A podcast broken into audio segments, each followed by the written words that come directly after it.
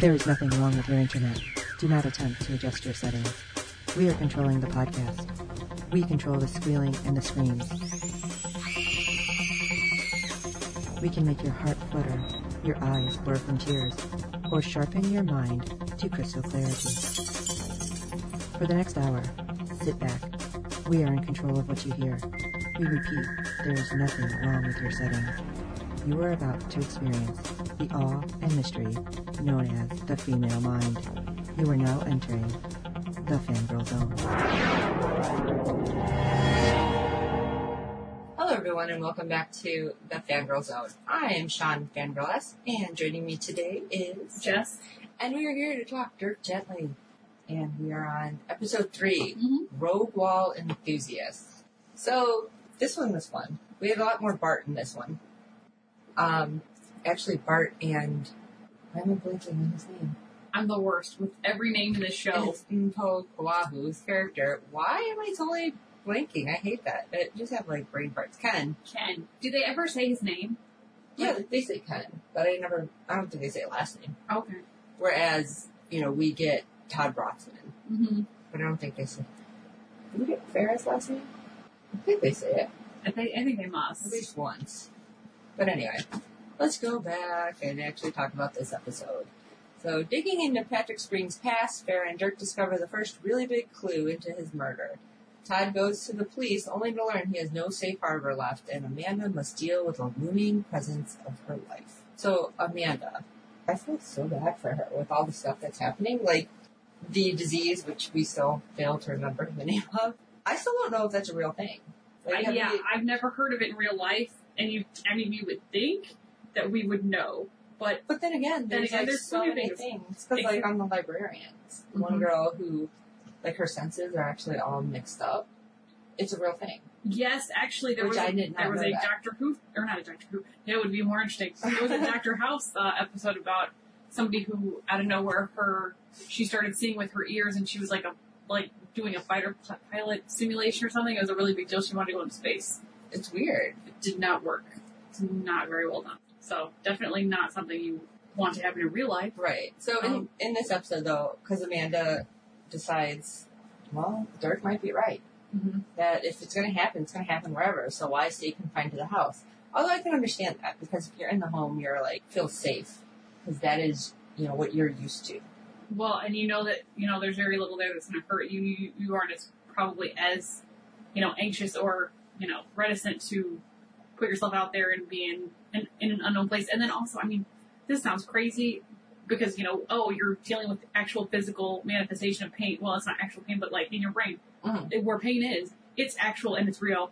And to her, it's real. But I mean, there's a little bit of an embarrassment factor too. Like, what am I going to say? How do I explain this? What happens if I'm trying to, you know, check out at the grocery store and this happens and all of a sudden everyone doesn't know what's happening to me. Mm-hmm. So it's, it's scary and then it's emotionally kind of terrifying too. And that's exactly what happened this episode. She goes to the store and she's excited. She's like, oh, cheese samples and oh, look at this. And like she's feeling like she's totally normal, Mm-hmm. if just for a few minutes. But then she gets to the checkout and what was it? Like her hands caught fire? It was like they were like it ice? burn. It was, I think that was the ice one.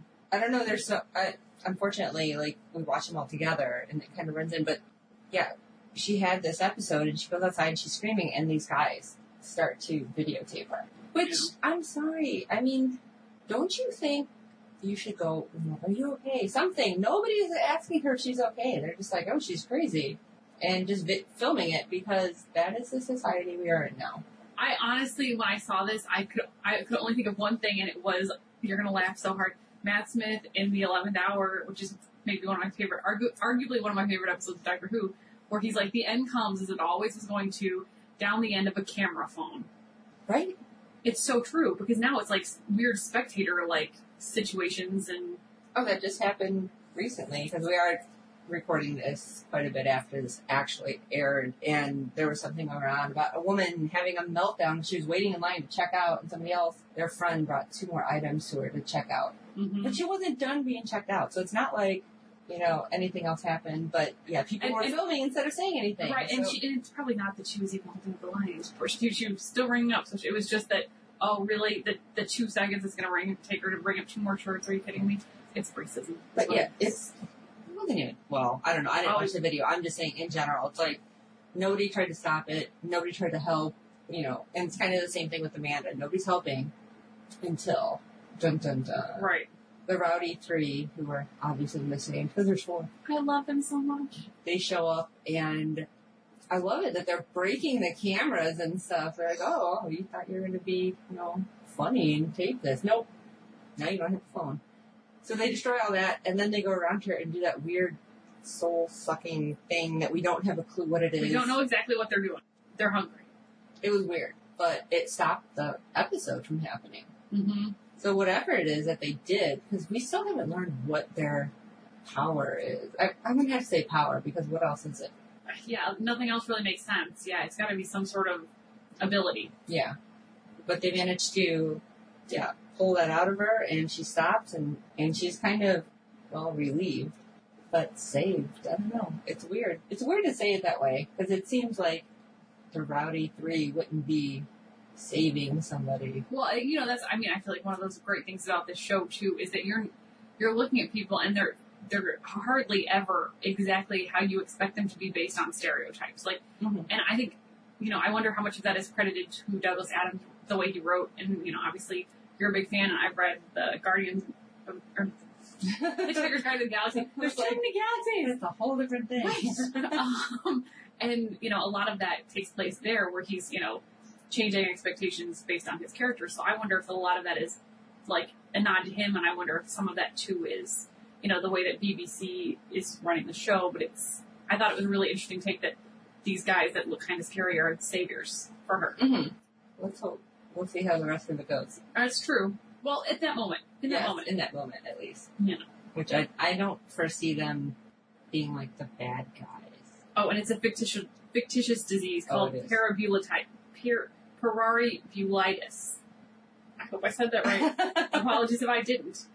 so it is not real. So, okay. That's good. Because that would be terrifying. That would be a scary, scary disease. Uh, let me see what else we had. We had Ken and Bart dealing with the bikers. Mm-hmm. Because last episode she ended up killing the one. Right. And like the guy last episode was no so I can't even talk. So nonchalant, like, oh yeah, we do this all the time. No, I'm gonna kill you. It's like, what? And so now Bart, you know, they're her and Ken are tied up to a fence with duct tape, basically because they got jumped by a bunch of them, Mm-hmm. and they're waiting for like them to come back. And what they do, and Ken's like, you got to do something. She's like, ah, well, you might die, or you might die, and then I might be able to do this, or you know, she's giving She's all these running down all this. Exactly. She kind of says either, okay, well, you're gonna die, and I'm gonna kill them, or I'm gonna kill them and we're gonna get away, or they're gonna kill both of us. But that's probably not gonna happen. I'm gonna kill. You're. They're gonna kill you, and I'm gonna kill them. I'm gonna kill them. They're gonna. Kill, I don't know. It was weird. It's like it didn't seem very um, helpful.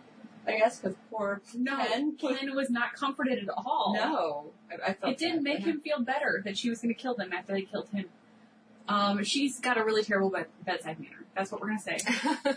but it was it, it's an interesting thing too with her character because she's so removed from the situation. Even the killing, it's not you know it's certainly not a crime of passion. It's It's not a weird psychotic thing No. necessarily. It's just like okay, this has to happen in this moment and that's because The that's way what the is. universe needs it needs to happen. exactly which is weird. But I'm assuming because this is only episode three, it's like diving into this. We are going to learn more. It's, somehow it's going to mm-hmm. pop up in her head, and we're going to get more information. I want to know more about this particular project. Is Mhm. what yes. I'm interested in because she's she's part of Dirk Project, or just or how she knows about Dirk Gently.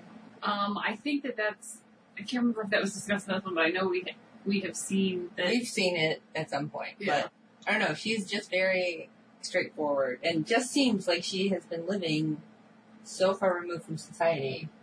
You know, she doesn't understand. She doesn't know what commercials are. She doesn't She know. doesn't know the songs on the radio. You know, it just seems very strange. It, well, I mean, and even just him explaining things to her, like, you know, okay, well, we're gonna, we need clothes, we we need money to get clothes, and she's like, oh, I have all this money. How do you have all this money? I don't know. What are you talking about? Right. It's it's weird, and I hope they give us more information because if she's supposed to be like Dirk, but she's not, if that makes sense, because she is kind of like a child You I feel- I if feel she's like- been like super sheltered somehow. you know, I mean, obviously, I feel like they're they're meant to be a foil to each other, at least for the the narrative. But I think, yeah, this kind of idea that the two te- the two sides are equal but opposite Mm-hmm. makes yeah, sense. I think you started talking about that because you have Bart and you have Ken, and then you have Todd and Dirk, Mm-hmm. and like even when they've talked and they've kind of gone back and forth, like the exact same thing is being said. Right, right. Which Because is so I mean, weird. yeah, Ken and Todd are basically like sharing a script, and it's honestly the funniest thing because they're, you know, they're being dragged around by these crazy people, and well, by these crazy people. Well, I'm I'm not I have to that. say Bart is a little more crazy than Dirk. Dirk seems very eccentric, whereas Bart just seems like well, because he's not Crazy. killing people. Yeah, She's that's killing true. people. If she wasn't killing people, then we would just say she was weird. that's true. I feel like the crazy, the crazy is you know subjective in this case, but really, yeah, no, the killing people is what throws it over. But well, Bart and her craziness managed to Save the day. yes, because what was it? The big bad for the bikers gets there, and she's like, "Oh, that's who we're waiting for," and he shot shot at them. I think is what it was, And, and, then you missed, her, yeah. but missed, and she got loose, and then she totally beat them all down and killed mm-hmm. them. I was like, "What the heck just happened?" Because it was really surprising, and it was wow, it happened, and Ken's just like with his mouth open. Right. Barely it hasn't it hasn't moved and it's just basically like, okay, well, so that happened and now we've got to move on. So they get away. Mhm. obviously. And they're safe-ish when she's all in biker leather, which is kind of funny. Because then she put like big old like leather pants on or chaps or something. It was it was just not something I was expecting her to wear. But then again, I mean, she's just kind of crazy. We haven't seen her in a whole lot of anything except kind of blood-covered, dirty Dreads clothes. and like rags. yeah. That's pretty much it. So there was that, and they went on their merry way. Although I think at this point Ken is starting to feel very not useful, but in the right place. He's he's beginning more and more to realize that there is there's definitely something to him being there, whether or not he is 100% in agreement or even following. It's it, I feel like it takes him a little while to get really gung ho. Like, yes, this is what we're doing. Yes, we're killing Dirk Gently. Right. Yes, you know, which I mean is is good and right and and hopeful because you know I would hope that he would turn right around and be like, yeah, let's kill this dude, whatever. You know. Yeah, that would be kind of weird I if know just him. like, all right, okay, it's totally cool. We'll just take him out. It's like, uh I'm um, busy today. Can I pencil you in for tomorrow? right. Uh, let me see. So Todd is trying to find out what is happening. Basically, his world has been turned upside down. Mm-hmm. because of Dirk. And he even goes to the police to try to talk to them. And he's trying to talk to them about the dog. The corgi. The corgi that keeps appearing everywhere. We have no idea why. and of course, the two detectives are immediately suspicious of him. Right. Why? Why are you here? Why did you bring this dog? No, not even one friend, because they had the dog. Oh, that's Remember? right. Because they have the dog in a box, which Mhm. just seems weird. But, you know, they're like, what do you know about the dog? And he's like, well, what do you mean? I came here to talk to you about this. And they're like, yeah, but what do you know? Oh, I mean, I like the detectives and their back and forth, but the way they are just constantly trying to pin everything on Todd, like, well, what did you do? Mm-hmm. How did you know? What do you mean, what did I do? I didn't do anything. Like, you need to bring it back, dial it back a notch, and help me out because that doesn't make any sense. That I am here and you guys think that you know, I did something. Why would I be here? Right. Exactly. Although, although in their defense, there is a whole like uh, subset of like criminals and murderers who uh, their mo is to like insert themselves in the investigation because it's like exciting for them because they want to prove that they're outsmarting people. Obviously, this is not Todd, but you know, gr- hardened veterans of the force, maybe they think, okay, well, this crazy a hole like killed this chick, buried her, and ate her toenails, and now he's trying to make fun of us or something. I don't know. and Ava don't I don't know. They seem weird. They would come up with a weird mo. They'd finish each other's sentences at least. exactly. But uh, So, I feel like it's more Zimmerfield than Estevez at this point, though. mhm, I agree with that. because Estevez is the younger one, and I don't know. I, although I don't feel like he's you know hundred percent either way. You know what I mean? Yeah. Does that make sense? Like I feel like this doesn't make sense. I'm sorry, people. I feel like I'm Well, even not quite there with my thought process. well, even looking at that crime scene, I mean, the idea that, I mean, just the crime scene completely removed from Dirk, completely removed from everything. You know, it's crazy to think that Dirk could have done all that alone. There was like a lot of like mayhem. There's like missing body parts. You know, there's like half a dude in the corner. Oh, well, So- we're at, what, the fire Mm-hmm. with, um, oh gosh, what is his name? Gordon Rimmer. But that's the, that's the that's the real problem is that he keeps he keeps showing He up. is at every crime scene. Yeah, he keeps showing up. Which I guess is kind of weird. so they, they had the fire, yeah, he, Dirk was, well, no, I didn't even know Dirk's there yet. At the fire? No, they knew Todd was there. Because Todd Well, no, no, that's what, yeah, that's the thing is that Dirk Dirk isn't even that much on the radar, and and when he is, it's only because he's hanging out with Todd. Because Todd was at the hotel, he was at the fire. He keeps he's obsessed with this dog that just showed up out of nowhere. Like, you know, he's being weird. That's true. So, and and it's you know you could ignore the first one. The second one's gonna make you wonder, and then the third is you know. Except they were, like, from the go. hmm That's well, true. why that's here? true. And he's like, I'm a bellboy. Why wouldn't I be here in the hospital, or in the hospital, in, In the, hotel? And I'm dressed as a bellboy. Right. Like I'm and wearing. I'm he's wearing. going to tell you he set me up here. It doesn't make sense. I don't know. It things are getting weird. You we are seeing the connections a little more. So the dog right now Mhm. is in police custody, which just seems strange to say that, That too. is hilarious. and I guess we just got to see what happens from here for the next episode. But anything else? I know it's like kind of hard to talk about it without giving away because unfortunately we didn't do it as as the show was airing, and So- so we know more than we I don't want to say. so I'm really sorry, people. I'm sorry. Don't hate us, but we want to know what you think about Dirk Gently and the Holistic Detective Agency. Yes, and all I mean, all your theories, uh, all, all your theories regarding the, the uh, different characters and how they're differing from the novel. I mean, I'd love to hear. I feel like I keep saying I'm going to read it, and I can't get it. I just bought the novel, so we will be doing a book to screen in between seasons because this will be coming back for season two. yeah, we're super excited about that, I am excited. and we'd love to hear any speculation you have, or think you have, or maybe dreamed about for uh, season two, because I cannot, I cannot wait to see where they go with it.